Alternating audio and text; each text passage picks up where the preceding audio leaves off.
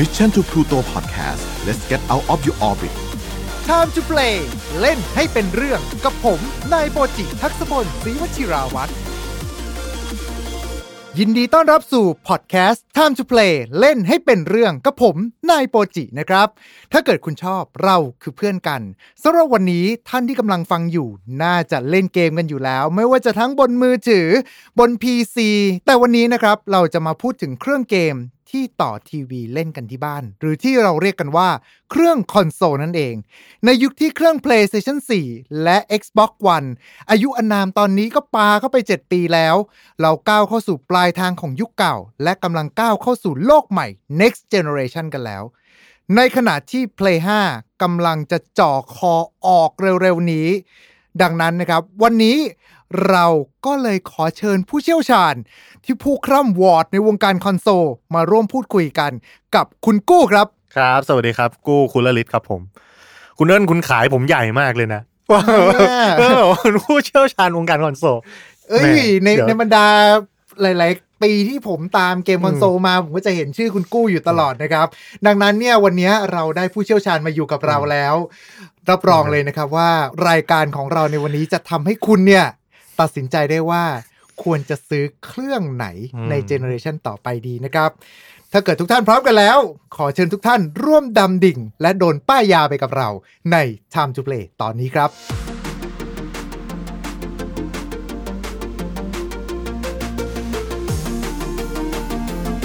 เอานะครับ วันนี้เดี๋ยวเรามาเริ่มต้นกันก่อนกับเครื่อง PlayStation 5 แล้วกัน เพราะว่าเราทั้งสองคนเนี่ยก็เป็นติ่ง PlayStation กันอยู่อ่าแล้วนะฮะ มากันอย่างนี้เลย มาพูดถึงเรื่องของสเปคกันก่อน คือจริงๆแล้วเนี่ยในเว็บไซต์เขาจะมีแบบเป็นสเปคมาจัดเต็มมากเลยว่าแบบ โอ้โห ใช้เป็น CPU อะไรใช้เป็นแรมอะไร แต่ว่าก็คุยกับคุณกู้แล้วผมว่า อย่างที่บอกไปครับว่ามันเป็นเรื่องที่ผมไม่ค่อยสนใจเลย เพราะว่าสเปคบนกระดาษ กับการใช้งานจริงมันคนละเรื่องสิ่งที่ผมอยากเห็นในตอนนี้มันคือเกี่ยวกับเป็น user experience ว่าใช้จริงแล้วมันเล่นยังไงมันมันสร้างอะไรใหม่ให้กับประสบการณ์ใหม่ๆ ให้กับผู้เล่นบ้าง โดยเฉพาะอย่างยิ่งเอ่อเรื่องเกี่ยวกับ service ครับอ่าระบบการจัดการเมื่อคือพูดง่ายๆว่าตอนเนี้ยที่เขาโชว์ตัว interface ของ p 5เมื่อไม่กี่วันที่ผ่านมา ผมยังตื่นเต้นกว่าฮะเอาสเปคมาให้ดูว่า สเปคคุณคือไอ้นี่ฮาร์ดดิสก์เท่าไหร่อะไรเท่าไหร่ผมว่า เออให้เห็นว่าตอนใช้งานจริงเป็นยังไง อันเนี้ยผมตื่นเต้นมากกว่า ซึ่งสำหรับตรงนี้เองเนี่ย จากข้อมูลที่เขามีการเปิดเผยกันมาก็คือ แน่ ๆ แล้วว่าตอนนี้ใช้มาเป็นเครื่อง SSD ในการตัวเก็บความจุนั่นก็คือแทนที่จะใช้เป็นฮาร์ดดิสก์ตัวเดิมที่จะต้องเป็นจานหมุนใช่ไหมฮะงานนี้ก็จะเป็นเครื่อง SSD แล้วทำให้สามารถที่จะประมวลผลเกมได้ไวขึ้น ซึ่งจะบอกว่าอันนี้เป็นความเปลี่ยนแปลงที่ใหญ่ที่สุดครับของคอนโซลในที่ผ่านมาตั้งแต่ยุคแรกที่อืมมีการบรรจุฮาร์ดดิสก์เข้าไปในตัวเครื่องอ่าฮะเพราะว่าการเปลี่ยนจานหมุนเนี่ยคือคือคือเวลาเอามาคุยกันในในเชิงการตลาดอะเขาใช้คำเดียวก็คือโหลดเร็ว อืมอ่า โหลดเร็วคนฟังแล้วก็ so แล้วไงวะโหลดเร็วคือ พอกูตายแล้วหน้าจอโหลดมันจะสั้นลงให้กูเริ่มใหม่ได้เร็วขึ้น หรือว่าเวลากูฟาสท r เวลจากจุด A ไปจุด B มันก็จะมีหน้าจอโหลดที่เร็วขึ้น แค่นั้นเหรออืมมันก็ไม่ใช่อย่างนั้นนะฮะคือ อันเนี้ยน่าจะเป็นสิ่งที่เขาต้อง clarify กันนิดนึงก็คนที่ตามอยู่เออเขาเรียกว่าเหนียวแน่นอยู่แล้วอาจจะทราบ แต่ครับสำหรับคนที่ไม่ทราบก็คือ การที่คุณสามารถ ทำให้เครื่องดึงข้อมูลจากฮาร์ดดิสก์แหล่งเก็บข้อมูลได้เร็วเนี่ย มันจะทำให้การสร้างเกมมันผิดไปหมดเลยอืมการสร้างเกมมันมันมันมันเปลี่ยนโครงสร้างการสร้างเกมของ Developer ไปหมด เช่น เมื่อก่อนคุณต้องจำกัดความเร็วของตัวละครในการเดินภายในเกมครับเวลาเราเดินเราจะต้องเห็นแอนิเมชันประเภทแบบว่า หมอบคลาน ลุดมุดลอดท่อ เอี้ยวตัวเดินผ่านทางแคบ หรือว่าขึ้นลิฟต์ ที่ใช้เวลานานๆกว่าจะเปิดออกมาแล้วเป็นฉากใหม่ นั่นคือเขาซ่อนฉากโหลดอืมอ่านั่นคือเขาซ่อนฉากโหลด เพราะฉะนั้นเมื่อคุณเรียกใช้ข้อมูลได้เร็วขึ้นไอ scene ต่างๆ เหล่าเนี้ยจะถูกตัดทิ้ง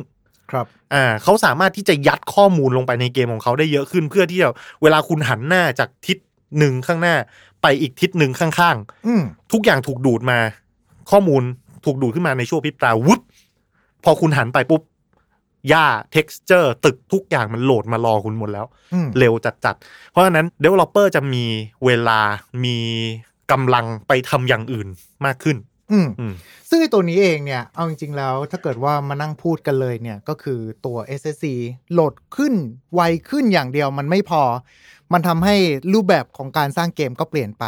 แต่ว่าอีกข้อหนึ่งเนี่ยที่สังเกตได้ชัดๆเลยคือ เนื่องจากว่าพอมันมาอัด เป็น SSD บนเครื่องคอนโซลแล้ว แปลว่าเกมบน PC สมัยก่อนเนี่ย ตอนที่คุณเล่นเล่นๆอยู่แล้วรู้สึกว่าแบบ เอ้ยทำไมมันชอบมีอุปสรรคแบบ อย่างที่คุณกู้ว่าตะเกียคือแบบอยู่ดีๆ กูก็ต้องมุดอยู่ดีๆ ก็ต้องแบบว่าเอี้ยวตัวลอดตัวผ่านช่องไปอืมเพราะว่าตรงนั้นมันคือการซ่อนฉากโหลด แต่ ในเมื่อบอกว่าคอนโซลมาเป็น SSD แปลว่ามาตรฐานเกมตอนนี้ก็คือจะมีการดัมันนจะเปลี่ยนกันหมดใช่ คือ PC ใช้ SSD มานานแล้ว โอ้ครับยิ่งคนเอาไปคุยกับคน PC เขายิ่งแบบ น่าตื่นเต้นตรงไหนวะ SSD กูใช้มันตั้งกี่ปีแล้ว มันเออมีประโยชน์ที่อะไร คือเพราะว่าเมื่อก่อนเขาจะต้องรอให้ทุกครับคนไปพร้อมกันอืมแล้วคอนโซลมันคือ standard ที่เป็นเครื่องวัดว่าคนจะก้าวไปพร้อมกันอืมด้วยมาตรฐานนี้อืม คือถ้าคุณโอเคคุณออกแบบมาให้สำหรับ PC ที่มี SSD ทำได้ตั้งนานแล้วอย่างเงี้ยแต่ว่าคอนโซลเขาไม่ไปกับคุณเนี่ยเพราะฉะนั้น experience จะต่างกันมากระหว่างคนที่เล่น PC แล้วเล่นคอนโซลมันก็จะไป reflect ว่าแล้วกูจะเล่นคอนโซลทำไม อะไรอย่างเงี้ยคือคือมันก็จะมีเอ่อความเหลื่อมล้ำที่ชัดเจนมาก แต่เมื่อความเหลื่อมล้ำนี้มันหมดไป เหมือนกับกล่องมันเปิดอะครับครับ มันเป็น Open for ละคุณอืจะมทำอะไรก็ได้อะไรอย่างเงี้ย ซึ่งตัวนี้เนี่ยก็คือจะเป็นเรื่องของ SSD แล้วก็เฉรื่องพาะของนี่เฉพาะการ SSD เพราะว่าอันนี้เป็นจุดขายที่ชัดเจนที่สุดครับอย่างไอ้พวก haptic feedback คืออ่าที่ว่าไกลไกลไกลมันจะเหนียวได้จะเหนียวอะไรได้ขึ้นหรือว่าสั่นแปลกๆขึ้นอะไรเงี้ย อันนี้เราต้องจับไม่จับมันก็บอกยากว่าอ่ามันมันเป็นยังไงแล้วมันเป็นยังไงล่ะ หรืคอรับว่า 3D audio ที่บอกว่าโอ้โหระบบเสียงแบบใหม่ มันจะแบบว่าเวอร์มาก คือภายในภายนอกอาคารฝนตกในอาคารกับนอกอาคารไม่เหมือนกันอะไรเงี้ย อันนี้คุณต้องไปเจอเอง อืมมันมันมันมันมันเป็นอะไรที่พูดถึงยาก เพราะฉะนั้นอันนี้มันก็เลยเป็นจุดขายที่ชัดเจนจุดแรกที่เราพูดถึง แต่ครับอย่างอื่นนี่ต้องรอเครื่องออกแล้วได้จับถึงจะอืมบอกได้จริงอันนี้นี่คือ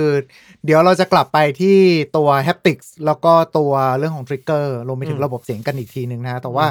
หลังจากที่เป็นเรื่องของ SSD แล้ว ตอนเนี้ย มันการันตีแล้วเว้ยคุณว่าเครื่อง PlayStation 5 เนี่ย มัน run ที่ 60 เฟรม หลังจากอืมที่ชาวคอนโซลเนี่ยรู้สึกว่าเป็นเป็น pain point มากเพราะว่า คือตลอด 7 ปีที่ผ่านมาเนี่ย หลังจากเครื่อง PlayStation 4 ออกอะ่ะอืมพอเราซื้อมาเสร็จปุ๊บ เราก็จะโดนล็อกอยู่ที่ 30 เฟรม per sec แต่ว่าหลังจากนั้นแบบผมจำได้ว่าเหลื่อมเดือนเองมั้ง คือ PC เขาก็กระโดดขึ้นไปยุค 60 เฟรมแล้วๆอ่าแล้วมายุคนี้นี่คือกระโดดไป 120 144 เฟรมกันเรียบร้อยแล้วอืมในขณะที่คอนโซล ถ้าเกิดว่าหน้าวันนี้คุณยังเล่นเครื่อง Play 4อยู่ต่อให้คุณซื้อเครื่อง Pro มาเล่นมันก็ สวัสดีจ้า30เฟรมอ่าเออ ซึ่งตรงนี้มันก็เลยมองว่ามันเป็นเหมือนกับการ enhance เอ่อประสบการณ์ของผู้เล่นได้มากขึ้น อืม ก็ก็มันมันมันเป็นเรื่องที่ถูกต้องครับ แต่ว่าทีนี้ก็ คือจะบอกว่าผมก็ เพิ่งจะมาบ้าเฟรมช่วงหลังนะเมื่อก่อนก็คือไม่ไม่ไม่ได้ใส่ใจว่าเอ้ยมันจะสามสิบมันจะหกสิบร้อยยี่สิบหรือร้อยสี่สี่หรืออะไรอย่างเงี้ยนะ จนกระทั่งไปเล่นหกสิบบวกจนชิน พอแม่งเล่นหกสิบวกจนชินปุ๊บ กลับมาเจอสามสิบนี่ what the fuck นี่มัน นี่มันเฮียอะไรครับเนี่ยอะไรอย่างเงี้ยคือเออ คือมันเหมือนคนกินของอร่อยแล้วอะครับพอกลับไปเจอของธรรมดามันก็เลยแบบว่าเฮ้ยเสียดายนิดนึงแต่ว่าเอาจริงๆก็คือไม่อยากให้ไม่อยากให้ทุกคนบ้าเฟรมนะกลายเป็คนรับคนที่แบบว่าเฮ้ยมันไอ้นี่มันกากก็ก็ก็มันก็ไม่ถึงขั้นนั้นแหละมันก็เล่นได้อืมเราก็เคยผ่านจุดนั้นกันมา ก็ก็ดีแล้วที่มีการยกระดับเฟรมให้มาหกสิบนะครับ แล้วก็เชื่อว่ามันก็จะทำให้คุณเล่นแล้วลื่นไหล แล้วก็รู้สึกสบายตามากกว่าเดิม คือคือในรูปแบบลักษณะเกมแอคชั่นแอดเวนเจอร์ประชนภัย เห็นตัวละครเป็น third person อะไรเงี้ยสามสิบเฟรมมันก็ยังรับได้อืมมันก็ยังเห็นมันก็ยังชัด มันก็ยังได้อารมณ์อยู่ โดยเฉพาะฉาก cutscene หรือ cinematic มันมันมันอาจจะไม่ได้ทำร้ายจิตใจคุณมาก แต่ถ้าในเกมที่มันต้องใช้ความไวสูงๆ เกม First Person เกม fighting อะไรแบบเนี้ยคือ 60 มันสำคัญในในลักษณะ ตั้งแต่ประสบการณ์ที่ดีขึ้นรวมไปถึงการแข่งขันด้วยครับเออระระดับการแข่งขันเขาก็ค่อนข้างจะจำเป็นอะไรอย่างนี้ ก็ถ้าเกิดพอพูดถึงประเด็นนี้แล้วอะมันกลับมาอย่างตัวผมเองเนี้ย ต้องเรียกว่าไงดีอะคือสมัยก่อนนะคุณอืมตอนที่เล่น 30 เฟรมเราก็รู้สึกว่า โอเคชินตาชินตาไปเรื่อยอืมๆจนกระทั่งวันหนึ่งวันที่เราได้ไปสัมผัส 60 เฟรมอืมพูดกันตามตรงนะ เรามองไม่ออกเว้ยว่า 60 เฟรมอะมันดีกว่า 30 ยังไงอืมจนกระทั่งเราแต่ 60 เฟรมปุ๊บพอกลับมา 30 เฮ้ย ทำไมภาพมันมันดูกระตุกแปลกๆวะอ่าอ่าเออ มันก็จะให้อารมณ์นั้นไปเลยดังนั้นเนี่ย พอวันที่ PlayStation 5 มาปุ๊บ แล้วเขาประกาศว่ามันไปได้ถึง 60 เฟรมเนี่ยอืมสิ่งเนี้ยมันเลยกลายเป็นรู้สึกว่าการเล่นเกมของฉันมันจะได้ประสบการณ์ที่มากขึ้น แล้วก็เห็นว่าตัวเกมเอง ตัวเครื่องเองก็มีการโปรโมทด้วยว่ากระโดดไปได้ถึง 120 เฟรม ใช่ไหมใช่ครับ 120 เฟรมซึ่งแบบโห แล้ว 8K ต่างหากเลย ใช่ฮะก็อย่างที่เราคุยกันเมื่อกี้ว่า ได้สูงสุด 8K อืม 120 เฟรม แปลว่าเราจะได้เล่น 8K ที่ 120 เฟรม มันจะไม่พร้อมกัน มันมันจะไม่พร้อมกัน คุณอาจจะได้ 8K 30 เฟรม ครับ เอ่อ 4K 60 เฟรม อืม อะไรอย่างเงี้ย ถ้า 120 เฟรมเนี่ย คุณอาจจะได้ 1080p อะไรแบบเนี้ย คือ คือมันเป็น มันเป็นคำที่ใช้ในการโฆษณาว่าโอ้เครื่องเราแสดงศักยภาพได้ 8K 120 เฟรม อืม แต่มันไม่พร้อมกันอันนี้เขาไม่พูดอ่าเออออาจจะเป็น 8K 30 เฟรมคือ120เฟรมที่ผมว่าไอ้ 8K 120เฟรมนี่ต้องได้ประเภทแบบเกมที่เป็นขีดขีดๆเป็นเส้นๆอะหรือหรือเกมที่แบบว่า เกมที่กราฟิกมันแบบง่ายมากเบสิกอืมซิมพลีมาก ๆ อย่างเงี้ยครับเออ ซึ่งตัวเนี้ยแหละที่ผมก็แอบมองมองอยู่ไว้ว่า สรุปแล้วมันจะได้ยังไงแต่ว่าอย่างที่บอกไปว่า60เฟรมมาเล่นไปแล้วเออ แล้วตาเรากลับมาที่ 30 เฟรม แล้วบางทีอืมก็รู้สึกลำบากอืมแต่ว่าในขณะเดียวกัน ผมยังไม่ได้เล่นเกม 4K เว้ยเออเออใช่ ทีวีผมก็ยังไม่มี เออ 4K ผมก็เลยไม่แน่ใจว่าวันหนึ่งวันที่เราเจอเกมแบบ 4K อืมพอเรากลับมาที่ 1040p จะรู้สึกตาเจ็บปวดตากันอีกหรือเปล่า ไม่อะรอแต่ย่างแต่เงี้ยผมเชื่อว่าคุณจะ happy ครับมากขึ้นอย่างน้อยๆ กับราคาที่คุณจ่าย เพราะว่าอย่างถ้าเอาเอาเอาที่เขาโฆษณาเป็น standard ว่า 4K 60 เฟรมอะไรแบบเนี้ยอืมคุณผมคิดว่าคนก็จะ happy มาก ๆ แล้วถ้า ถ้าคุณจะเอา เออเขาเรียกว่าอะไรอะ PC อืมที่สเปคขนาดนั้นอืมราคามันจะบานไปอีกเท่าไหร่ มันมันไม่ได้สัดส่วนกันแน่นอน ผมเชื่อว่าอย่างนั้น ครับ แต่อย่างน้อยถ้าเกิด ซื้อ PC มาเรายังบอกที่บ้านได้ไงฮะว่าแบบเอามาทำงานอะไรอย่างนี้ อ่าก็ได้มันมันเป็นความจำเป็น แล้วมันอาจจะเป็นคำอ้างหรือก็ไม่ก็ไม่ไม่ผิดอะไรทั้งนั้นนะฮะมันก็ได้หมดก็ถ้าถ้าเรามีความจำเป็นคือเกมมิ่งบน PC เอาจริงๆผมก็เลิกเถียงกับชาวบ้านเขามานานแล้วเราก็ยอมรับกันโดยดุษฎีว่าโอเค มันดีที่สุดอืมถ้าคุณจ่ายไว้อืมอ่า มันถ้าถ้าคุณมีตังค์มันเป็นความสุขอย่างหนึ่งเจอกับตัวว่า เมื่อคุณมีเงินถมอะครับแล้วได้ซื้อของที่มันสุดอะ มันฟินเว้ยอ่ามันมันเป็นความฟินอย่างหนึ่งว่าแบบแม่งได้ว่ะ อะไรอย่างเงี้ยอืมคือกูอยากได้กูต้องได้ แล้วพอก็มันได้จริง ๆ ก็ตามกำลังของเราอะไรอย่างเงี้ยครับผมมา ตรงนี้เรื่องของภาพเรื่องของตัวเฟรมไปแล้วครับแล้วก็ตัวระบบที่เราจะเห็นได้กับเครื่อง PlayStation 5 เลยนั่นคือ ระบบ Ray Tracing แล้วก็ระบบของตัว HDR นั่นเอง ตัวนี้เนี่ยสำหรับคนที่ไม่ได้ตามส่วนของตัวเกม หรือว่าคนที่ตามแต่เฉพาะเครื่องคอนโซลอย่างเดียวเนี่ยอาจจะยังไม่เห็นภาพนะฮะ แต่ว่าสำหรับฝั่งของโลก PC เองเนี่ย มันเป็น 2 ระบบใหม่ที่เข้ามาแล้วช่วยส่วนของการเติมแสงเงาทำให้เงาเนี่ย จากสมัยก่อนเนี่ย เราอาจจะรู้สึกว่า เงาตกกระทบบางทีมันก็ดูแข็งๆแต่อันเนี้ยมันจะเริ่มมีการทำให้อืมภาพมันฟุ้งขึ้น หรือว่าจะทำให้ตัวแสงเงาเนี่ย มันดูสมจริงสมจังมากทุขึ้กนพื้นผิวแม่งเป็นกระจกไปหมด ray tracing อะไรอย่างเงี้ยคือคือจะบอกว่าไอ้สองอันนี้มันก็มีมานานแล้วอย่าง HDR High Dynamic Range เนี่ย คอนโซลก็มีตั้งแต่ยุคนี้ครับใช่ไหมฮะ คือมันจะทำให้พวกแบบ god ray หรือว่าแบบเวลาเราหันหน้ามองพระอาทิตย์โอ้มัน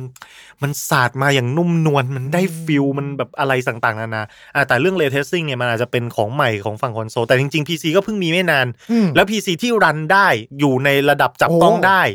ก็ยังมีไม่มากอะไรใช่แบบเนี้ยใช่ใช่แต่อันเนี้ยคือโอเคคอนโซลเขาบอกว่าเขาทำได้แล้ว แต่ประสิทธิภาพจะเป็นอย่างไรเราก็ต้องไปดูเพราะผมเชื่อว่ามันก็มีรายละเอียดเล็กๆน้อยๆเกี่ยวกับสเกลว่าแบบ ทำได้จริง แต่ทำได้แบบมินิมอม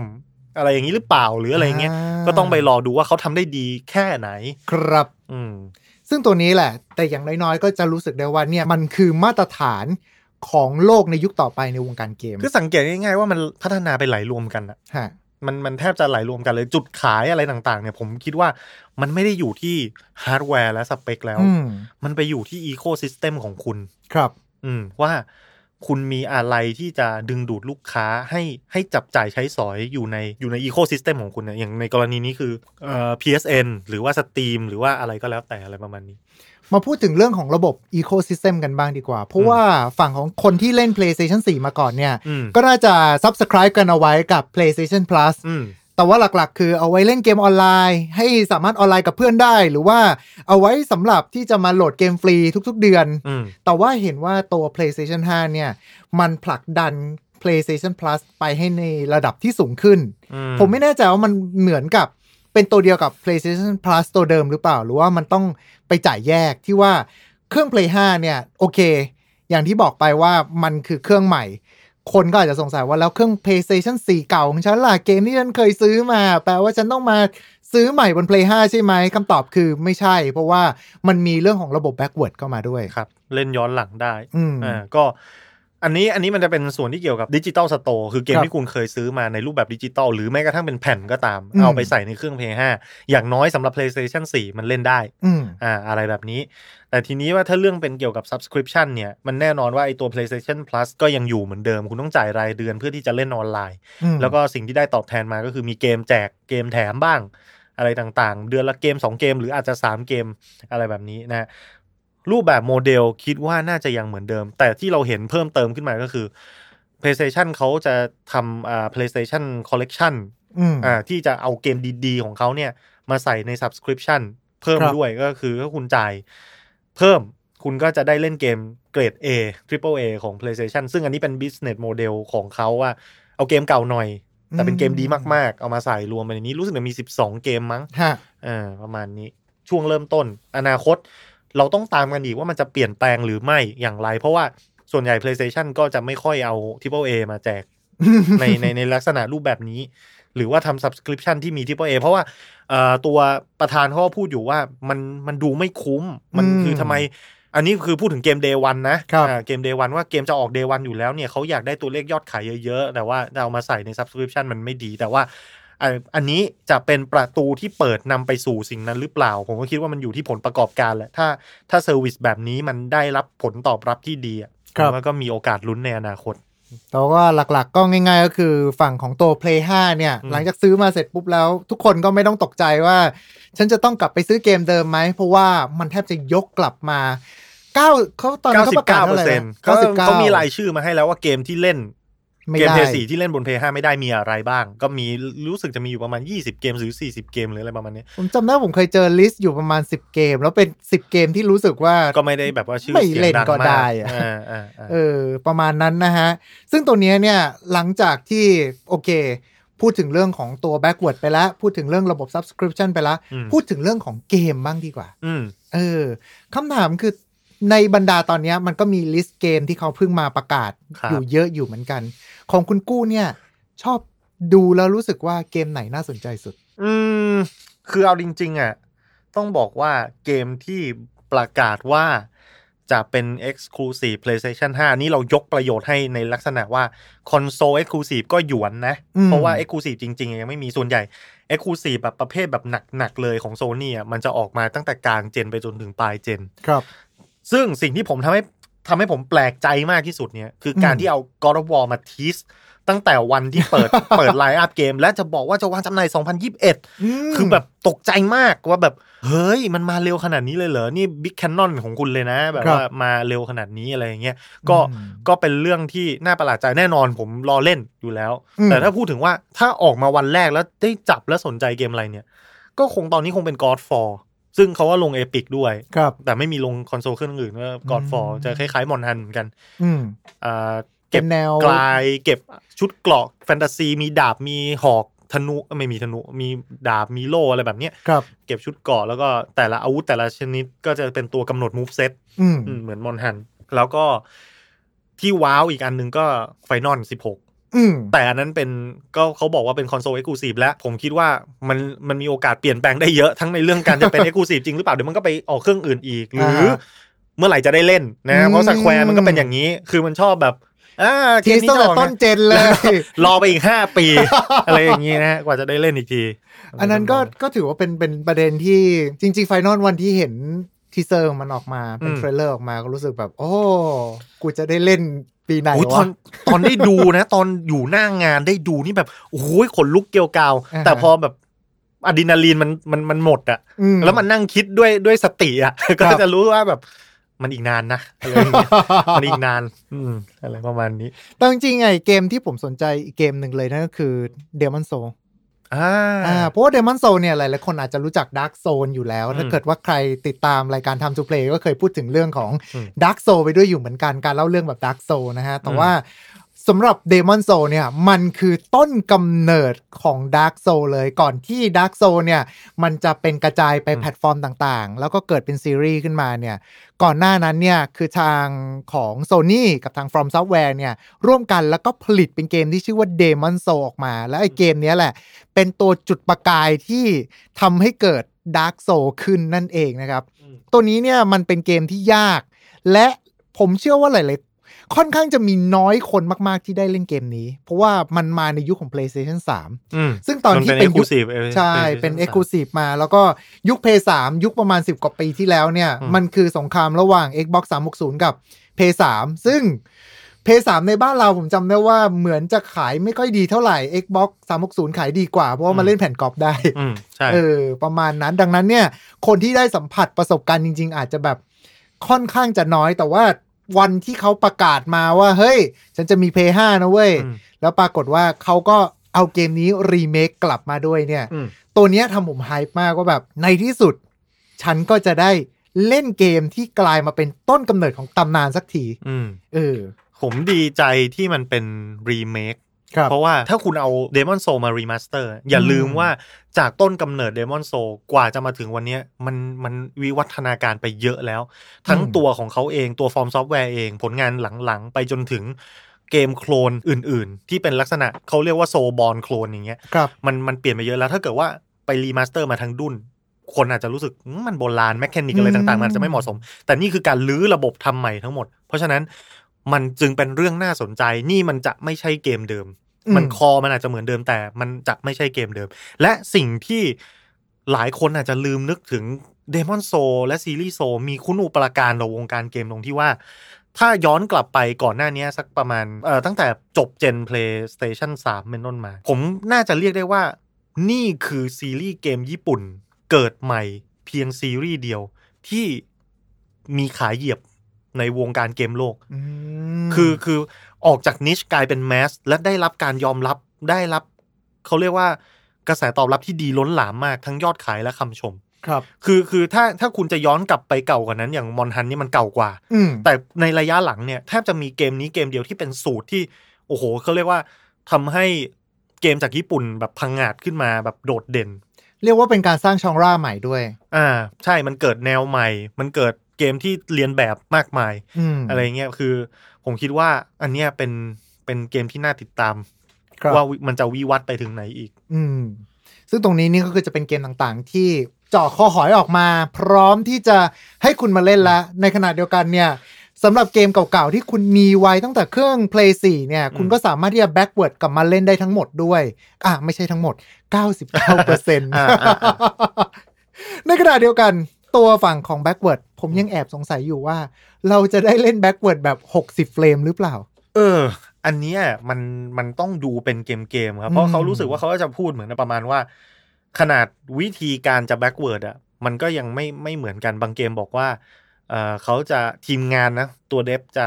อัปเกรด texture ให้จะปรับปรุงตัวเกมให้ บางเกมก็อาจจะแค่เล่นได้เฉยๆอืมไอ้เรื่องเรื่องเพราะฉะนั้นไอ้เรื่องการจะการันตีว่าเกมเก่าจะได้เบเนฟิต ของเครื่องใหม่ที่แรงขึ้นหรือไม่ต้องดูเป็นเกมเกมครับๆอ่ามันคงไม่สามารถเหมารวมได้ทั้งหมดว่าโอ้ทุกเกมจะดีขึ้นอะไรแบบเนี้ยอาจจะไม่ใช่อย่างนั้น มาพูดถึงหลังจากพูดถึงเกมกันละอืมกลับมาเรื่องของประสบการณ์สำหรับการเล่นเกมเพิ่มเติมนิดนึงแล้วกันอืมเพราะว่า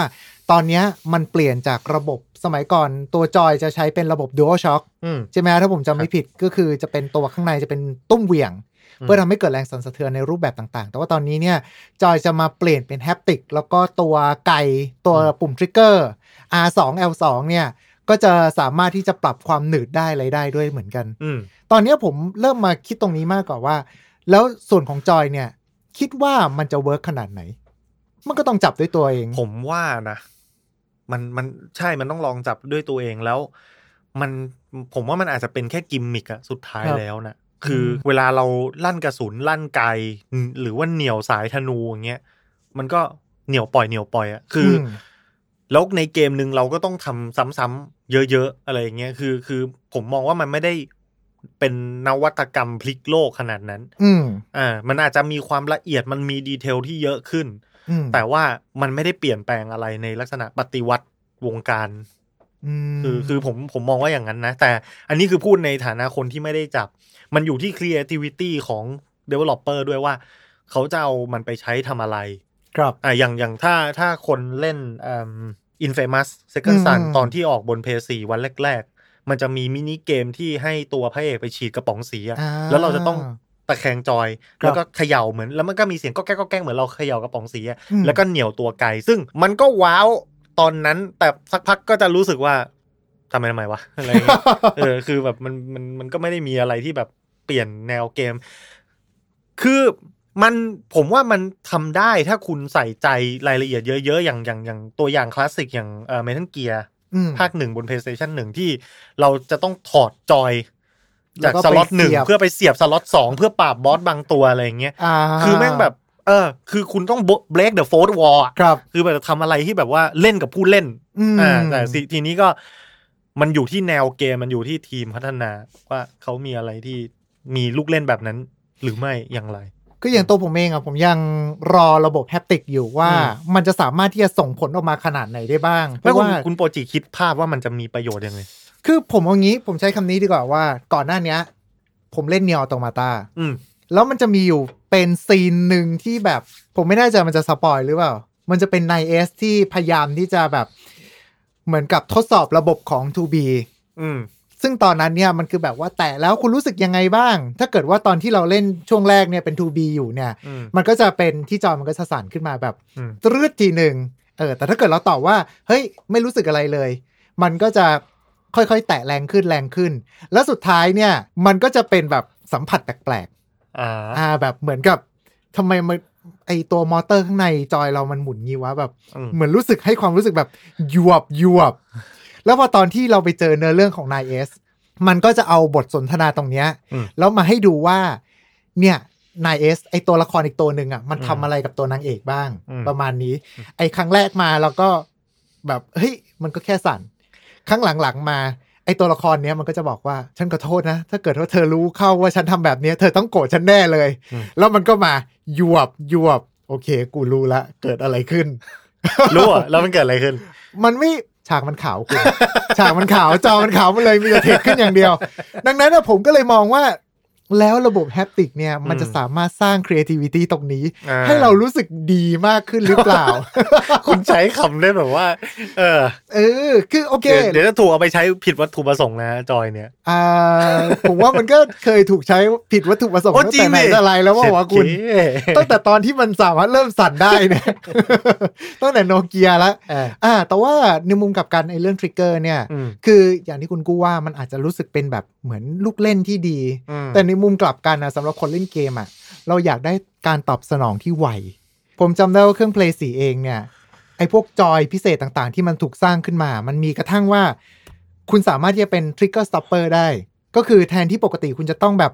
กดเหนียวสุดเหนียว R2 แบบสุดจอปุ๊บอ่าไม่ต้องละ เหนียวครึ่งก็ได้ เหนียวแบบแค่แตะเบาๆอ่ากึกเดียวแล้วมันก็ลั่นกระสุนออกไปเลยก็มีอ่าอยู่เหมือนกัน ดังนั้นเนี่ย ตัว Trigger Stopper เอ่อกับ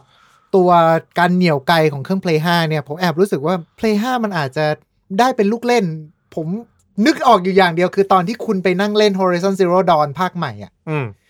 คืออย่างน้อยๆ ตอนเอลอยมันง้างสายธนูอะอ่ามันก็ต้องมีลูกเล่นตรงนี้แน่นอน แต่อืมที่เหลือเนี่ยผมว่าค่ายเกมคงไม่เอาด้วย อืมอันนี้ไม่ไม่ไม่แน่ใจจริงๆ ไอ้ลูกเล่นแบบนี้เนี่ย เราเคยเห็นแต่พวกจอยไลเซนส์คืออมพวกพวกที่ ได้ลิขสิทธิ์ไปผลิต แล้วเขาก็สามารถทำคัสตอมให้ว่าเหนียว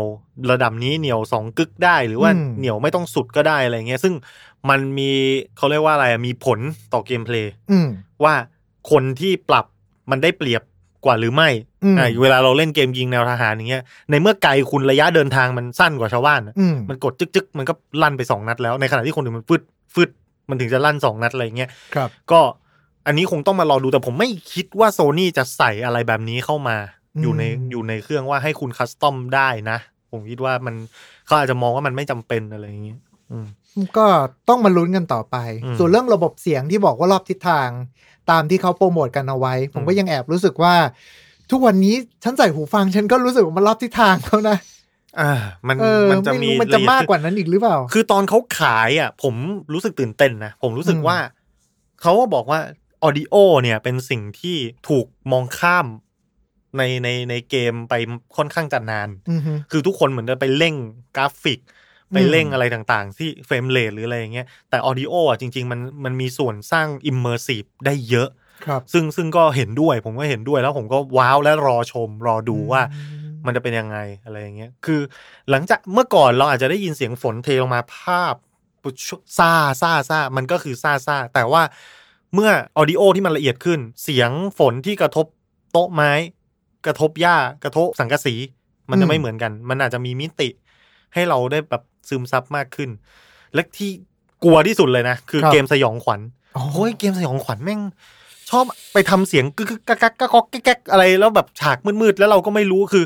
กลายเป็นว่าเราหลอกตัวเองไปแล้วอะไรเงี้ยเออเนี่ยน่าสนใจว่าแบบเออทีมพัฒนาเขาแบบ วางแผนจะทำอะไรกันกับระบบออดิโอแบบใหม่นี้อื มอืมมาถึงตรงนี้แล้วเนี่ยผมว่าผู้ฟังน่าจะแบบเริ่มสนใจกันแล้วใช่ไหมโดยเฉพาะคนที่ซื้อเครื่อง PlayStation 4 เก็บไว้อยู่ที่บ้านอยู่แล้วเนี่ยอืมผมว่า 90%น่าจะตามมาที่ Play 5 ด้วยอืมคำถามถ้าจะซื้อคุณซื้อแบบไหนดี เพราะเราเห็นออกมา 2 รุ่นก็คือจะเป็นรุ่นที่แบบมีช่องใส่แผ่นกับไม่มีช่องใส่แผ่น ซึ่งไอ้รุ่นที่มีช่องใส่แผ่นเนี่ยผมแอบรู้สึกแบบเครื่องมือเหมือนเหอนไม่คนสมมาตรท้องอะเออไม่สมมาตรคือเหมือนกับอ่า เห็นคนท้องอะไรอย่างเงี้ย แล้วอ่าเรารู้สึกแบบ Play 5น้องท้องอยู่เหรออะไรอย่างเงี้ย ในขณะที่เครื่อง Play 4นี่แบบ โอ้โห สวยงามมากสมมาตรอืมมาตั้งมาปุ๊บ วางเอาไว้ตรงกลางบ้านนี่อืมดูเป็นหอคอยซาลอนเลย อ่าคำถามซื้อเครื่องไหนดี คุณคุณเอิญซื้อเครื่องไหน ผมอะพูดกันตามตรงเลยปะอ่า หลังๆมาเนี่ยผมไม่ได้ซื้อแผ่นละผมกดแต่บน PSN อย่างเดียวอ่าผมว่าผมจะซื้อเครื่องดิจิตอลที่เป็นดิจิตอลล้วน ผมก็ซื้อดิจิตอลเหมือนกันทำไมอะไม่คือคือผม ผมรับดิจิตอลมาเนี่ย gen Play สี่เนี่ยเต็มเต็มๆเลยไม่มีแผ่น Play สี่ที่บ้านเลยอ๋อเหรอเอ้าใช่ผมผมเข้าใจว่าคุณซื้อแผ่นมาตลอดไม่เลย ผมผมซื้อดิจิตอลมาตลอด Play สามช่วงปลายๆผมก็ไปดิจิตอลหมดแล้วอ่าฮะคือผมมีความรู้สึกว่าไม่มีที่เก็บอืมแล้วคือผมมาเป็นคนหวงของนะพูดตรงๆ ก็คือว่าอืมไม่ชอบให้คนอื่นมาหยิบมาจับ หรือไม่ค่อยแบบอยากให้มันมีริ้วรอยหรืออะไรเงี้ยแต่มันเป็นธรรมชาติที่ของพวกเนี้ย ต่อให้เก็บดีแค่ไหน มันก็มีโอกาสที่จะเสื่อมสลายไปตามการเวลาได้ ผมก็เลยตัดปัญหาว่าเราไม่ต้องมาเห็นของที่เป็นฟิสิกอลมันมันมันมีปัญหาอะไรเราก็ตัดไปซื้อดิจิตอลหมดก็จบจบก็อะไรแบบนี้ แต่คือเอาจริง ๆ ก็ไม่ไม่คิดว่ามันเป็น ไม่คิดว่าอยากจะมาชักจูงใครให้ไปอะไรนะ แต่มองว่าให้ตรงกับความต้องการของคุณตรงกับการใช้งานว่าถ้าคุณยังยังชอบการซื้อแผ่น ยังชอบความคล่องตัวของการขายต่อได้ อะไรแบบนี้อ่าคือบางบางทีมันเป็นทรัพย์สินที่แบบว่า โอเคมันอาจจะจากซื้อราคาเต็มมาพันแปดเอามาขายมือสองอาจจะเหลือแปดร้อยแต่มันก็เป็นเงินนะอืมอืมมอ่าเวเวลามีหลายมีเยอะๆ เอามารวมกันบางที ยามเดือดร้อนมันมันเอามาใช้ได้อะไรอย่างเงี้ยอันนี้ก็แล้วแต่ก็ครับอันนี้เป็นความชื่นชอบของส่วนตัวแต่แต่ถ้าส่วนตัวผมผมดิจิตอลแต่ในมุมกลับกันเนี่ย การที่คุณมีช่องใส่แผ่นด้วยเนี่ย มันทำให้คุณสามารถที่จะเอาไปเล่น เล่นมาในฐานะของเครื่องบูเลเครื่องหนึ่งได้ ถูกต้องถูกต้องก็ก็เอาไปใช้ประโยชน์ด้านอื่นได้หลากหลายมากขึ้น อันนี้มีประเด็นที่อาจจะน่าสนใจหรือเปล่าน่าคิดว่าคิดว่าหลายคนอาจจะไม่รู้ก็คือต้นทุนของเครื่อง PlayStation 4 เนี่ยอืมเอ้ยไม่ PlayStation 5 ขออภัยฮะต้นทุนของเครื่อง PlayStation 5 เนี่ยน่าจะอยู่ที่ประมาณ 450ครัเหบรียญอันนี้คืออ่าบูมเบิร์กเขาวิเคราะห์มาวิเคราะห์คาดเดากันมานะ มีแหล่งข้อมูลมีซอสมา ในขณะที่เขาขายเครื่องละ 499 ครับ อ่าห้าร้อยเหรียญนั่นหมายความว่าถ้าเมื่อเขาขายดิจิตอลเนี่ยเขาอาจจะขายในราคาขาดทุน หรืออมอาจจะเสมอตัวหรือว่าใกล้เคียงขาดทุนมากอืมๆอ่าเพราะอันนี้มันเป็นเรื่องเกี่ยวกับว่าเขามั่นใจครับโซนี่เขามั่นใจว่าเขาจะได้ return คืนจากการซื้อเกมดิจิตอลเรื่องโมเดลราคาเกมเนี่ย มันสืบสืบเนื่องกัน มันน่าสนใจมากว่า ทุกคนอาจจะกำลังจะลืมคิดไปว่า ราคาเกมใน gen หน้ามันมีการเปลี่ยนแปลง ฐานขึ้นไป ผมเห็นอยู่ว่า Demon Soul ตอนนั้นเนี่ย เช็คราคาจากญี่ปุ่นแล้วแปลง convert กลับมาไทยแล้ว รู้สึกจะอยู่ที่แผ่นละ 2,300 บาท ถูกต้องนั่นคือ standard ใหม่ครับ ไม่ใช่พันแปดเก้าสิบแบบในปัจจุบันเออเพราะว่านั่นคือ standard ยุคใหม่ม่ยุคที่เราเล่นกันอยู่นะวันนี้มันคือประมาณพันแปดพันแปดถูกต้พัอนเก้าแต่คือว่าผมคือตีเคยราคาอเมริกาอ่าก็คือห้าสิบเก้าจุดเก้าเก้านี่คือราคามาตรฐานปัจจุบัน แต่โซนี่บอกแล้วว่าเกมในยุคหน้ามาตรฐาน triple A อยู่ที่ หกสิบเก้าจุดเก้าเก้าก็คือเจ็ดสิบเหรียญแพงขึ้นสิบเหรียญอืมผมจำได้ว่าผมเคยนั่งดูของคุณกู้สมัยก่อนอยู่ครับ ในเป็นพอดแคสต์ของคุณกู้เองเนี่ยแหละครับ มันจะมีเคสที่ว่าคุณกู้บอกว่าตัวเกมเนี่ย ในยุคเก่าๆ ราคามันก็ประมาณ 60 เหรียญมันก็แทบจะไม่หนีออกจากยุคในปัจจุบันอืมทั้งทั้งๆที่ฝั่งของตัวเรื่องของเงินเฟ้อเรื่องของอะไรอย่างนี้มา แต่ถ้าเกิดว่าลองเทียบอัตราส่วนแล้วเนี่ย จะพบว่า ถ้าเกิดเอาราคาเกมในยุคเก่า มาเทียบกับราคาเกมในยุคปัจจุบันบวกกับเงินเฟ้อมันคือราคาเกมบวก DLC อืมแปลว่าในยุคหน้าที่บอกว่าขึ้นมาเป็น 69.99 เหรียญอะพูดกันตามตรง70เหรียญแล้วกันอืมมันคือการที่เหมือนกับมันคือการปรับตัวตามค่าเงินเฟ้อหรือเปล่า หรือว่ามันคือการมองว่าทุกอย่างมันสูงขึ้นต้นทุนมันสูงขึ้น ทุกอย่างมันสูงขึ้นต้นทุนมันสูงขึ้น และเขาหลอกขายแพงเรามานานแล้วครับ คือเพียงแต่ว่าไอ้ราคาทุกคนไปจำราคา standard ฮะหกสิบคุณดูว่าเดี๋ยวเนี้ยเกมหนึ่งเกมอะมีกี่ edition อืมอ่าคุณจะมีเด e ลักซ์อีดิชั่นโกอีดิชั่นอัลติเมทอีดิชั่นอัลติเมทนี่ล่อไปบางทีแบบสามพันกว่าบาท อืมเป็นเกมพร้อม season pass พร้อม DLC อะไรมากมายต่างๆ เขาหลอกบวกราคาคุณไปเรียบร้อยแล้วอ๋อแล้วก็อย่าลืมว่าใน gen หน้าที่เกมหนึ่งจะ70เหรียญครับ อันนี้คือราคา standard อืมแล้วถ้ามันมี อื่น ๆอีก มันก็จะแพงไปอีกอืมเพราะเพราะฉะนั้นผมรู้สึกว่าเขาแอบทำขึ้นราคาแบบนี้คนจะไม่รู้สึกเดือดอืมร้อนอะไรมากเท่าไหร่แต่ ผมคิดว่าในระยะยาวคนจะเรียนรู้และส่งผลแน่ว่าเขาจะมองเห็นเกมราคาสูง แล้วเขาจะมีความตื่นตัวหรือว่ารีเสิร์ชข้อมูลกันมากขึ้น เพราะเงินก้อนที่เขาจ่ายมันจะมากขึ้นอืมทีนี้เรื่อง business model จะเปลี่ยนใหม่ทั้งหมด ครับ ผมมองว่าเกม free to play จะมีบทบาทมากขึ้นใน gen หน้าอ่าและผมอยากจะบอกว่า gen ที่กำลังจะผ่านพ้นพวกคุณไปเนี่ย ผมนิยามมันว่าคือ age of monetization คือเป็นยุคที่วงการเกมมีการพัฒนาด้านอื่น ๆ น้อยมาก ยกเว้นวิธีการคิดเงินพวกเรา คือไอ้เรื่องว่ากราฟิก หรือกราฟิกเนี่ยมันได้ขึ้นมาทุก gen เมื่อคุณเปลี่ยนเครื่องใหม่กราฟิกมันสวยขึ้นอยู่แล้วครับมันเป็นของที่มาตามธรรมชาติ ระบบ gameplay คุณย้อนกลับไปดูเจนเพย์สามกับเพย์สี่มีอะไรเปลี่ยนแปลงเยอะเหรอ ไม่เยอะนะ ไม่เยอะเลยอืมเราก็ยังเล่นเกมในสไตล์เดิม action เหมือนเดิม RPG เหมือนเดิมอะไรทุก shooting เหมือนเดิม ในขณะที่วิวัฒนาการการคิดเงิน การจัดจำหน่ายเกม เปลี่ยนแบบมโหฬารหลายครั้งหลายรอบ เรามีตั้งแต่ตัวเกมธรรมดา แล้วออกเป็น expansion ใหญ่ครับๆตัวเกมแล้วแตกออกมาเป็น DLC ซื้อดาบอืมหนึ่งเล่ม ซื้อม้าหนึ่งตัว แล้วกลายเป็นซีซันพาส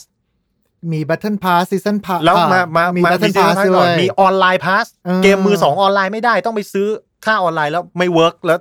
หายไปอย่างเร็วครับอ่าแล้วก็มาเป็นซีซันพาสอืมอ่าแล้วก็มาเป็นเกมฟรีอืมแล้วก็เริ่มให้เติมเพื่อที่จะซื้อสกินเอาคือ แล้วก็มีกาชาอ่าหน้ารูทบ็อกซ์ทั้งหลาคืยอแล้วข้ามไปไม่ได้เลยกาป็นประนด้วยใช่ คุณจะเห็นว่าวิวัฒนาการการหาเงินจากเราเนี่ยเปลี่ยนแปลงครั้งใหญ่อืมลูกเล่นเพิ่มขึ้นมากมายฮะและเป็นจุดที่เพิ่มที่สุด เพิ่มมากกว่าเนื้อเรื่อง เพิ่มมากกว่าเกมเพลย์เพิ่มมากกว่าอะไรทั้งหมด คือ เนี่ย ยุคที่ผ่านมา คือยุคของการคิดเงิน แล้วครับยุคต่อไปมันจะเป็นอะไรก็ต้องมารอติดตาม อ่า แต่ว่าในยุคต่อไปนอกจากเครื่องของ PlayStation 5แล้วอืมเรามาลองพูดถึง Xbox กันบ้างไหมได้ Xbox Series X อ่าฮะใช่ไหมผมเห็นว่ามันมีอยู่สองตัวก็คือ Series X กับและ S S สรุปคืออาจด้วย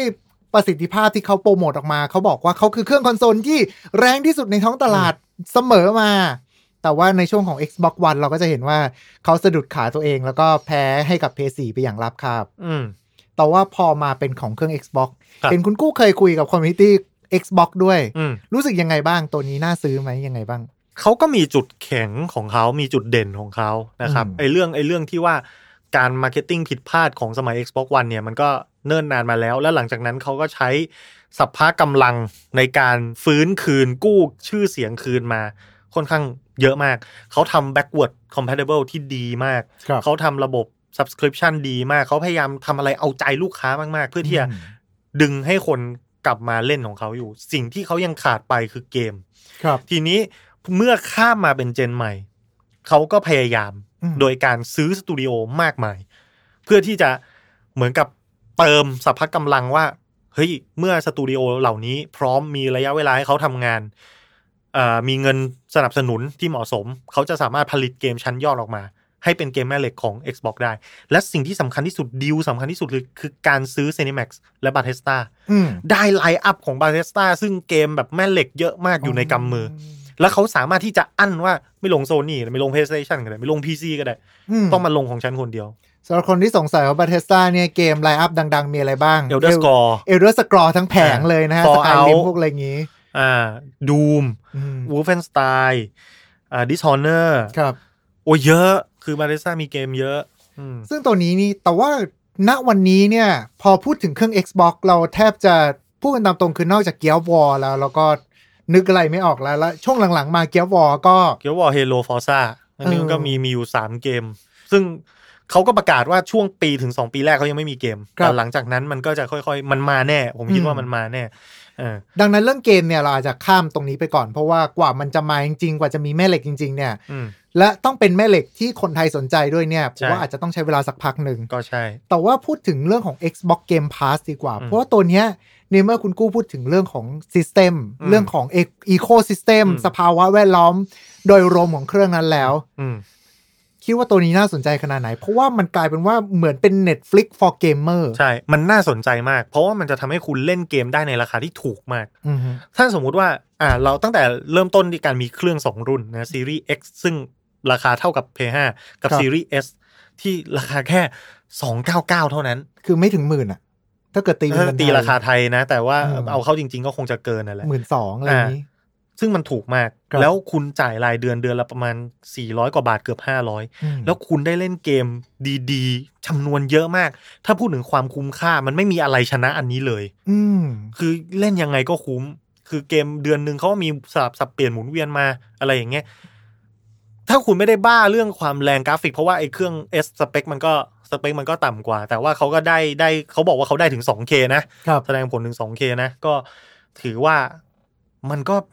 เหมือนกับเป็นชุดประหยัดที่ที่คุ้มมากๆเลยอ่าอืมมันอาจจะไปติดนิดหน่อยก็ตรงที่เรื่องศูนย์ไทยครับเรื่องไม่มีตัวแทนจำหน่ายเรื่องอืมการนำเข้าที่ไม่มีการทำตลาดไม่มีขนซ่อมเขาเขาไม่มีเขาะไรบอกว่าทุเขาย่งใช้วิเขาใช้วิธีว่าเป็น global marketing ก็คือ ทุก โซนทุกรีเจียนได้บริการแบบเดียวกันสินค้าอ่าฮะเหมือนกัน ซึ่งอันนี้ก็เป็นจุดที่ PlayStation ต้องไปปรับปรุงครับเพราะว่า PSN ของต่างประเทศอย่างอเมริกาที่เป็นตลาดใหญ่สุดกับของไทยเงี้ย content มันไม่เท่ากันใช่ใช่เกมใช่ไม่มีบางที delay กันเป็นครึ่งปีเป็นปีอืมอะไรอย่างเงี้ยอะไรต่างๆ แต่ของ Xbox คุณไม่จำเป็นต้องกังวลเรื่องนั้น โอเคเราไม่พูดถึงสิ่งที่เขาพูดในพอดแคสต์ของผมที่บอกว่ามันมีการ change region ได้คือเปลี่ยน region ได้ครับอ่าคือมันทำได้ ในรูปแบบ official อนุญาตให้ทำแต่ผมอืมมองว่ามันก็ต้องมีความรู้ความเข้าใจกับระบบในระดับหนึ่งนะ ต้องศึกษาเพิ่มเติม มันไม่ใช่แบบแค่ติ๊กติ๊กแล้วก็ผ่าน ใช่ คือคุณต้องกรอกที่อยู่ต้องอะไรต่างอืมๆมันมีลูกเล่นเพิ่มเติมนิดนึงเพราะฉะนั้น อ่า เรื่องนี้ต้องเป็นเรื่องที่พิจารณา ผมคิดว่าฝังไปกับสโตร์หนึ่งก็โอเคแล้ว เพียงแต่ว่าคนที่มุดได้ไปหาซื้อที่อื่นได้มันได้ถูก อืมได้ถูกมากๆอะไรอย่างนี้ ซึ่งสำหรับตัว Xbox Game Pass เองเนี่ย นอกจากเครื่องฝั่งของตัวเครื่อง Xbox เองครับมองว่ามันสามารถที่จะมาเล่นบน PC ได้ เพราะว่ามันเหมือนเป็นบริการ Subscription ใช่ที่คุณที่จ่ายทีเดียวกาดแล้วคุณหมดกินบุฟเฟ่ต์ให้ทุกคือนานาชาติคือมากเขาเอาตั้งแต่เครื่อง Xbox One Xbox Series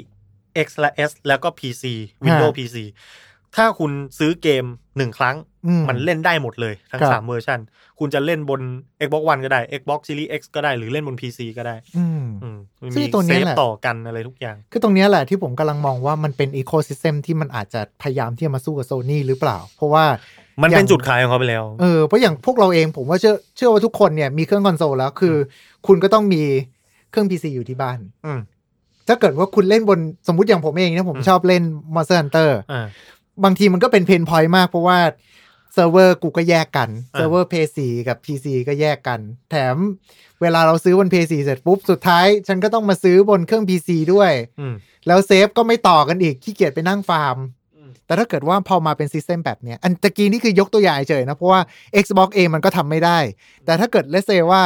มันสามารถที่จะทุกอย่างลิงก์กันหมดเลย ผมเล่นบนเครื่องนี้ save ก็อันเดียวกับที่เล่นบน PC ซื้อหนเดียวด้วย ผมว่าจุดขายเนี่ย ดี แต่สิ่งที่สำคัญกว่าคือเพื่อนกูอยู่ไหน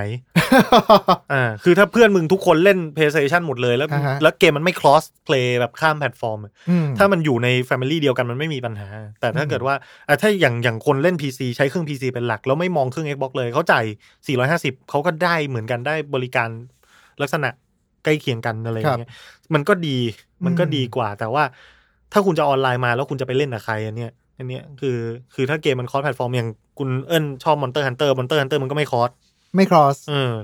แล้วแล้วไม่รู้เมื่อไหร่แต่จริง ๆ การ cross platform เนี่ยผมสนับสนุน และอยากให้เป็น อยากให้เป็นทิศทางในอนาคต แต่มันจะเกิดขึ้นจริงหรือเปล่านี่เราไม่รู้ต้องต้องไม่ได้ขึ้นอยู่กับเราอืมต้องดูเรื่องของการตลาดด้วยอะไรด้วยนะครับครับ แต่ว่าอีกประเด็นหนึ่งสำหรับตัวเครื่อง Xbox ที่มองว่าน่าสนใจคือ Project xCloud อืม Project xCloud เนี่ยสำหรับคนที่ นึกไม่ออก มันคือระบบการสตรีมมิ่งอืมมันคือระบบการสตรีมมิ่ง คือคุณสามารถที่จะเล่นเกมที่ไหนก็ได้ ไม่ว่าจะเป็นบนทั้อุงปกรณ์อะไรก็ได้ อุปกรณ์อย่างทีวีของคุณบน PC อย่างบนเครื่อง Xbox รวมไปถึงมือถือด้วยอืมแต่แทนที่คุณจะต้องเอาเครื่องมือถือของคุณเนี่ยมาประมวลภาพในเกม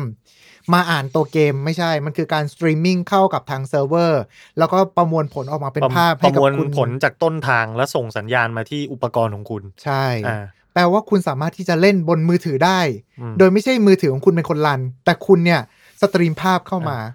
อ่าฮะตัวเนี้ยเห็นว่าฝั่งของ Microsoft โอเค ก่อนหน้านี้มันก็จะมีทาง Google ที่เขาออกมาเป็นโปรเจกต์ Stadia อืมแล้วก็มีทางหลาย ๆ เจ้าที่พยายามที่จะออกมาเป็นครับตัวบริการสตรีมมิ่งแบบนี้ แต่ว่าคนที่ดูแล้วแอบรู้สึกว่าดูมี potential มากที่สุดก็คือ Microsoft กับ Project X Cloud เนี่ย คือจะบอกว่า Microsoft ก็ทำไม่ได้สำเร็จ จนอืมกระทั่งเขาต้องมาปรับโมเดลของเกม Pass เป็นดาวน์โหลดครับคือมันคุณก็ดาวน์โหลดติดเครื่องไปเลยอืมอะไรแบบนี้ แต่ว่า Microsoft ก็เป็นคนที่มี potential จริง ๆ เพราะว่าอย่าลืมว่าเอ่อธุรกิจของเขาโดยพื้นฐานมันก็คือเกี่ยวกับ Windows เกี่ยวกับ Hotmail ซึ่งเขาต้อง handle ข้อมูลมหาศาลอยู่บนเซิร์ฟเวอร์อยู่แล้วอืมเพราะฉะนั้นการที่มีตรงนี้เพิ่มเติมไปเนี่ยเขาอาจจะขยับง่ายกว่าชาวบ้านเอ่อเขาอาจจะมีเอ่อเขาเรียกว่า infrastructure พร้อมอยู่แล้วอะไรประมาณนี้นะฮะก็ ต้องมารอดูกันต่อไปมันคืออนาคตที่จะทำให้เครื่องเกมมันไม่จำเป็น อืมอ่า เพียงแต่ว่าจากเท่าที่เราเห็นมา เราก็ยังไม่เห็นว่าใครทำได้อืมว่าที่จะยิงสัญญาณมาแล้วไม่ lag ครับตอบสนองฉับพลัน นี่พูดถึงเกมเล่นคนเดียวนะ เล่นกระโดดกดกระโดดแล้ว delay หนึ่งวิบางทีมันก็ไม่ได้แล้วอืมแล้วถ้าเป็น multiplayer ล่ะโอ้โห คือมันมันมันไปคำนวณอยู่ที่เซิร์ฟเวอร์ทุกอย่าง แล้วก็ส่งข้อความส่งไปส่งกลับหลายรอบอะไรอย่างเงี้ยโอ้โหมันผมยังไม่เห็นในระยะใกล้เนี้ยแต่ก็ไม่แน่เหมือนกันเพราะว่าเทคโนโลยีมันไปเร็ว เราก็ไม่รู้มันอาจจะเกิดขึ้นภายในสองปีสามปีหนึ่งปีห้าปี บอกยาก เพราะว่าถ้าเกิดนับเมื่อสิปีที่ผ่านมามาจนถึงวันนี้นี่ระบบเกม หลายๆอย่างก็รู้สึกว่าเหมือนเป็นความฝันจากยุคสิปีที่แล้วเหมือนใช่กันใช่มันก็เป็นอย่างนั้นแหละครับผมคิดว่ามันคงไอ้พวกทำได้ไซไฟเมื่อก่อนเนี่ยเป็นแรงบันดาลใจทุกฮะอย่างของของโลกปัจจุบันเนี่ยอืมอีกสักพักเราคงเห็นไลท์เซเบอร์จริงๆจริงๆหรือยานอวกาศหรืออะไรอย่างเงี้ยมันครัก็บมามาจากจุดนั้นอืมอะตอนนี้เรากระโดดจาก Xbox กันไปแล้วอืมสุดท้ายอย่างที่คุณกู้ว่าไปคือคุณก็ต้องดูด้วยว่าเพื่อนคุณอยู่ที่ไหนมากที่สุดอืมมาถึงอีกเครื่องหนึ่งที่เป็นเรื่องของคอนโซลกันบ้าง อืมอาจจะไม่ใช่ตัวเรียกว่าไม่ใช่คู่สงครามคู่หลัก เป็นเหมือนกับอาณาจักรเล็ก ๆ ที่มีชีวิตเป็นของตัวเองนั่นคือเครื่อง Nintendo โอ้ยคุณมาพูดอย่างนี้นี่แฟนนินนี่ถือเฮ้ยเขาเขาพิสฟอกเลย เป็นเป็นนั่นครับเป็นอาณาจักรของตัวเอง ก็ใช่ที่เขายิ่งใหญ่ถือว่าใช่ใช่ใช่คุณต้องเติมว่ายิ่งใหญ่เข้าไปที่ยิ่งใหญ่ถูผกมขอโทษผมขอโทษ The Great The Great ต้องนะฮะอ่าแต่ว่าตัวขณะที่เครื่องคนอื่นเนี่ยเขาพยายามที่ก้าวเข้าสู่ next generation กันแล้วอืมเครื่องสุดท้ายเครื่องนี้กับเครื่อง Nintendo ยังอยู่กับ Nin Switch มันจะเป็นไปได้ไหมคุณว่ามันจะมีเครื่อง Nin Switch แบบใหม่ออกมา หรือเปลี่ยนเครื่องไปเลยว่าอาจจะเป็น Nin อาจจะไม่ใช่ Nin Switch แล้วอาจจะเป็น Nin Switch U อะไรอย่างนี้หรือเปล่า ผมว่าตัวตนเขาก็ชัดเจนอยู่แล้ว ว่าเขาไม่อยากจะสู้ในศึกนี้อืมคือคือมันแล้วมันก็ไม่จำเป็นสำหรับเขาคือครับคุณดู lineup เกมของที่ Nintendo ผลิตเองเนี่ย มันไม่มีเกมไหนที่มันเป็นว่า hardware intensive ที่จะต้องใช้เครื่องแบบ รุนแรงมหาศาลอืมเขาทำเกมน่ารักน่ารักของเขาเขาขาย 12 ล้านโปเกมอน 15 ล้าน กูทำไม แล้วไอ้ exclusive ของโซนี่ที่ว่าเด็ดๆอะสู้กูไม่ได้สักเกมเลย แล้วกูจะแรงไปทำไม อะไรอย่างเงี้ยคือเขาทำเครื่องให้ถูก เมื่อถูกแล้วมันเข้าถึงคนง่ายอืมอ่าเมื่อเมื่อเขาบ้านหนึ่งมีสวิตช์สองเครื่องสามเครื่องซื้อแจกลูกแจกหลานอะไรต่างๆ ให้มันเล่นด้วยกันอะไรเงี้ยเกมครัดูบไม่มีพิษมีภัยเขาทำแค่เครื่องเนี่ยสามารถเล่นเกม third party ไอ้ไอ้เกมไหนที่คุณบอกว่าแรงๆอะ Witcher ก็เล่นได้แล้วไง Doom ก็เล่นได้แล้วไงคือ แต่คือยอมรับการ scale down เท่านั้นเองว่า อืมแลกเปลี่ยนมากับการที่พกไปเล่นนอกบ้านได้อืมอ่า มันก็เป็นข้อข้อแลกเปลี่ยนที่หลาย ๆ คนก็ยินดีที่จะแลก